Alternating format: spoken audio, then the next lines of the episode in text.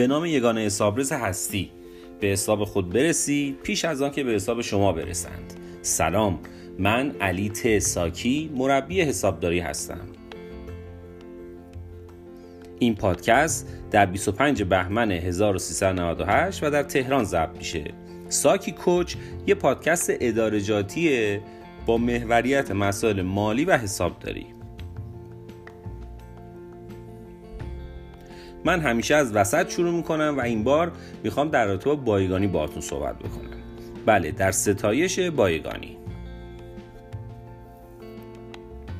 آرشیو یا بایگانی یه مسئله حیاتی تو هر کاری حساب میشه. و مثل خیلی از چیزهای دیگه فرنگی تو این زمینه از ما خیلی بهترن. برای مقایسه فقط کافی فیلم عجیب تر از داستان محصول سال 2006 آمریکا رو نگاه کنید با بازی ویل فرل و داستین هافمن.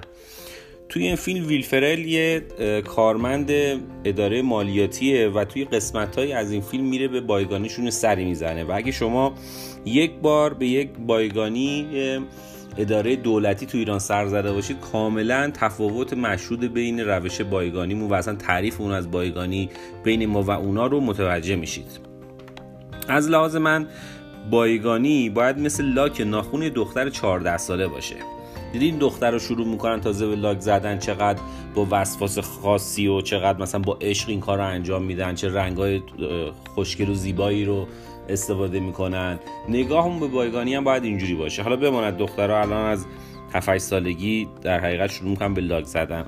یه موردی که خیلی مهمه اینه که تو ماده 13 قانون تجارت تاجر ملزم شده که تا 10 سال دفاتر تجاری خودش رو نگه داره. از اونجایی که اسناد و مداره که وابسته به این دفاتر هم خیلی مهمه بنابراین الان خیلی از شرکت ها حتما اسنادشون رو یا سنداشون رو تا ده سال نگهداری می‌کنن که در موقع مقتضی توی دادگاه بتونن ازشون استفاده بکنن.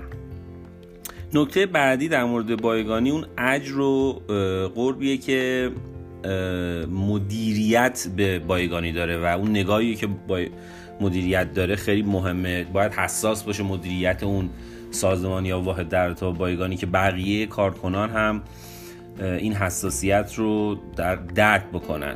و مسئله آخرم اینه که یه مسئول بایگانی باید برای بایگانی وجود داشته باشه. یعنی یه نفر بالاخره مسئول این مسئولیت این کار بپذیره که به قول معروف اگر اتفاقی برای یکی از اسناد افتاد به یک نفر بتونه پاسخگو باشه.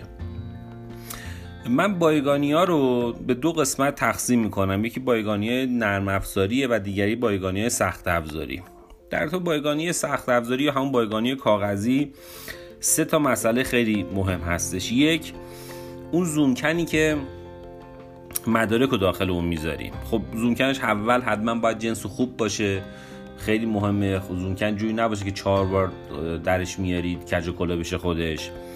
اندازه متناسب باشه. ما الان زومکن ها هم از لحاظ سایز کاغذ هم از لحاظ قطری که جا می‌گیره حجمی که جا می‌گیره انواع و اقسامش داریم. حتما یه سایزی متناسب با اون کمیت کاری که داریم باید انتخاب بکنیم. خیلی مهمه که پشت زومکن برچسب خورده بشه و توی این جایی که داره برای در حقیقت نوشتن اسم زومکن حتما خیلی اسم خانا یه اسم در حقیقت تایپ شده. نه اینکه دستی بنویسیم بنویسیم شماره داشته باشه اگه ترتیب خاصی داره. مثلا اگه ما از یک موضوعی دو تا زومکن داریم بنویسیم مثلا زومکن یک شامل ایناست و زومکن دو شامل ایناست که موقعی که می‌خواد یه نفر دومی بهش مراجعه کنه راحت بتونه به این بایگانی در حقیقت مراجعه کنه. مسئله بعدی در تو همین زومکن های در حقیقت مدارک کاغذیمون داخل زومکنه. خب ما به هیچ عنوان شما نباید از کاور یا کیسه استفاده کنید از مدارک. مگر در موارد استثنا مثل حالا یه مدرک خاصی باشه که اونا رو معمولا توی حالا زومکن و اینجور چیزا نمی‌ذارن. توی پوشه چیزی می‌ذارن تو گاو صندوقی جای نگهداریشون می‌کنن. حتما پانچا به یه اندازه باشه و پانچ جوری نباشه که به خود مدرک آسیب بزنه. تمام زونکن ها divider بندی شده باشه و تو divider ها اسم اون موضوع رو بنویسید. حتما توی هر divider کاغذهایی که جا می‌گیری یا مدارکی که جا ترتیبی داشته باشه. یا ترتیب تاریخ یا ترتیب نمی‌دونم شماره است یا وقایعی که اتفاق افتاده. اون چیزی هم که لازمه حتما بایگانی بکنید. حالا اگه مثلا می‌بینید یه package ی میاد برای شما که مثلا یه سری کپی هم هست داخلش لازم نیست که اون کپی ها رو بایگانی کنید. اون رو به عنوان check print استفاده کنید که حجم بایگانی زیاد نشه. و مسئله سوم تو بایگانی کاغذی اون انبار یا و اون جایی هستش که این بایگانی ها توش قرار می‌گیرن. به هر صورت حتی اگه مثلا یه سری ما بایگانی چون ما دو جور بایگانی توی شرکت رو داریم. یه سری یه سری بایگانی کلیه مثل بایگانی سرد حساب داره که یه دونه اتاق جایی جداگانه داره و یه سری بایگانی های مثلا هر کارشناسیه. صورت بعد یه سال دو سال این بایگانی هر کارشناسی هم میره توی بایگانی بزرگتر. من منظورم اون بایگانی اون بایگانیه که به قول معروف بایگانی حالا بزرگتر و قدیمی و حالات صنواتی استفاده میشه. اینا رو جوری نباشه این اتاق این بایگانی یه اتاقی باشه که مثلا نم داشته باشه یا مثلا گرما و سرما بخوره. من یادم چند وقت پیش این یه حجم زیادی که از شعب تامین اجتماعی یه حجم زیادی از مدارک بازنشستگی و کار افراد بود. اینا آب گرفتش. حتی یادم یه بارم مرکز اسناد ملی هم نمی‌دونم فاضلا به مترو بود چی بود اونم اومده گرفته بودش به خاطر پیش بینی نکرده بودن که آقا این ممکنه نشتی آب داشته باشه اینجا.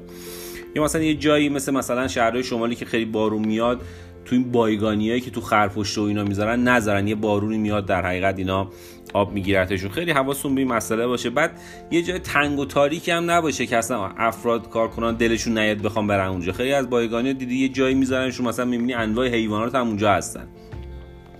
یه جوری باشه که این افراد به صلاح راقب باشن برن داخل بایگانی سندی رو پیدا کنن. یا مثلا اگه وقتی میرن میارنش قشنگ برن بزنن سر جاش. بعض وقتا اینقدر کرکسیف بایگانی ها و جای دور افتاده هستش راغب نیستن افراد برن برن داخلش. و حتی وقتی میرن داخلش چیزی هم میارن بعدش مثلا می‌خوام بذارن سر جاش می‌بینی پرتش می‌کنن یه جایی. چون که زیاد براشون خوشایند نیستش. باید به این مثلا در حقیقت توجه بشه. در مورد بایگانی های نرم افزاری که ما دو تا بایگانی نرم افزاری داریم. که همین فایل های فایل های در حقیقت مثلا مثل فایل Office ی که داریم یا اگه رشته رشته مثلا مهندسی فایل AutoCAD اینجور چیزهایی که داریم و دوم فایل اتوماسیون های اداری مونه خب الان ما خیلی از شرکت ها paperless شدن یا نصف نیمه نصف نیمه paperless ن و خیلی از مدارکش تو اتوماسیون میاد. همه اتوماسیون ها یه جاهایی دارن برای درست کردن یه سری folder برای بایگانی ها یعنی اینجوری نباشه که یه دونه ایمیلی مثلا میاد برای شما یا نامه تو اتوماسیون میاد. همینجوری همه رو رو همدیگه تلمبار کنید. حداقل مثلا به قول من به موضوعات مختلف باید اینا تقسیم بندی بشه. حتی من موافق نامه وارد و صادره نیستم چون خیلی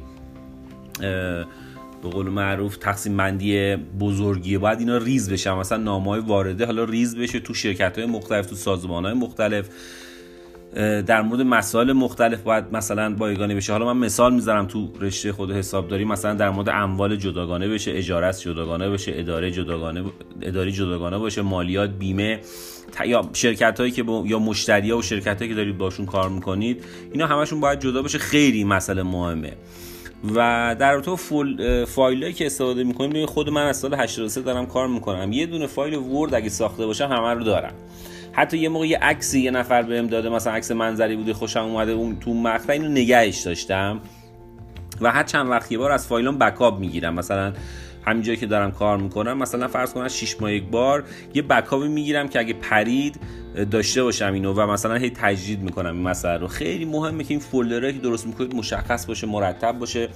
خیلی وقتا یه کارشناسی مثلا یه روز مرد دو روز مرخصی یه نفر میشینه پشت سیستمش می‌خواد یه فایل رو پیدا بکنه. واقعا پیدا کردنش کار حضرت فیله. یعنی جوری بایگانی کرده که فقط خودش می‌فهمه و اونم اگه یه مدتی بهش مراجعه نکنی یادش نمیاد. بنابراین یه نکته اساسی که تو بایگانی حالا چه بایگانی های سخت افزاری و چه بایگانی های نرم افزاری وجود داره اینه که یه جوری ما بایگانی بکنیم. این نکته خیلی مهمیه. همیشه باید یک جوری بایگانی کرد که فرض بر این بگیریم اگه فردا ما سر اون کار به هر دلیل نرفتیم یه نفر سالسی بدون اینکه از اطلاعی از نحوه بایگانی کردن ما داشته باشه بتونه اون رو به دست بیاره. بنابراین سعی باید بکنیم توی استانداردهای خیلی در حقیقت حالا عمومی تری یا حالا جهانی تری مثلا باید بایگانی کنیم. به عنوان مثال دارم میگم مثلا فاکتور به نظر من همه فاکتورها باید زمینه سند حسابداری بشه. دلیل نداره فاکتورها مثلا تو واحد بازرگانی بمونه یا تو واحد فروش بمونه یا حتی توی واحد مالی تو قسمت های بجز واحد صدور سندش اینا بمونه. یه نفر سومی هم که میاد و هیچ اطلاع نداره فرض برای می‌گیره آره فاکتور یه سند رسمی برای خرید یه چیزی باید زمینه سند اون باشه.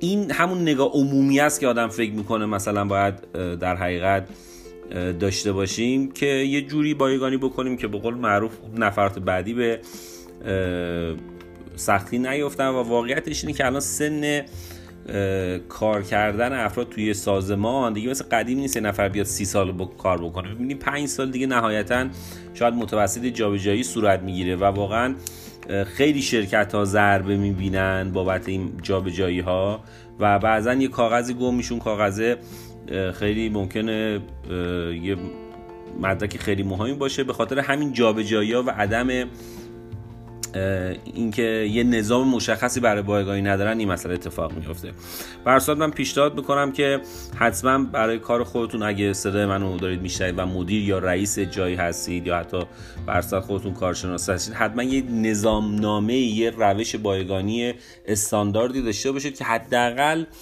همه کارشناسان یه مجموعه به یه روش بایگانی بکنن تا بعدا بتونن همه ازش به خوبی استفاده کنن. ممنون از اینکه به این پادکست گوش دادید. شب و روزتون به خیر و خدا نگهدار.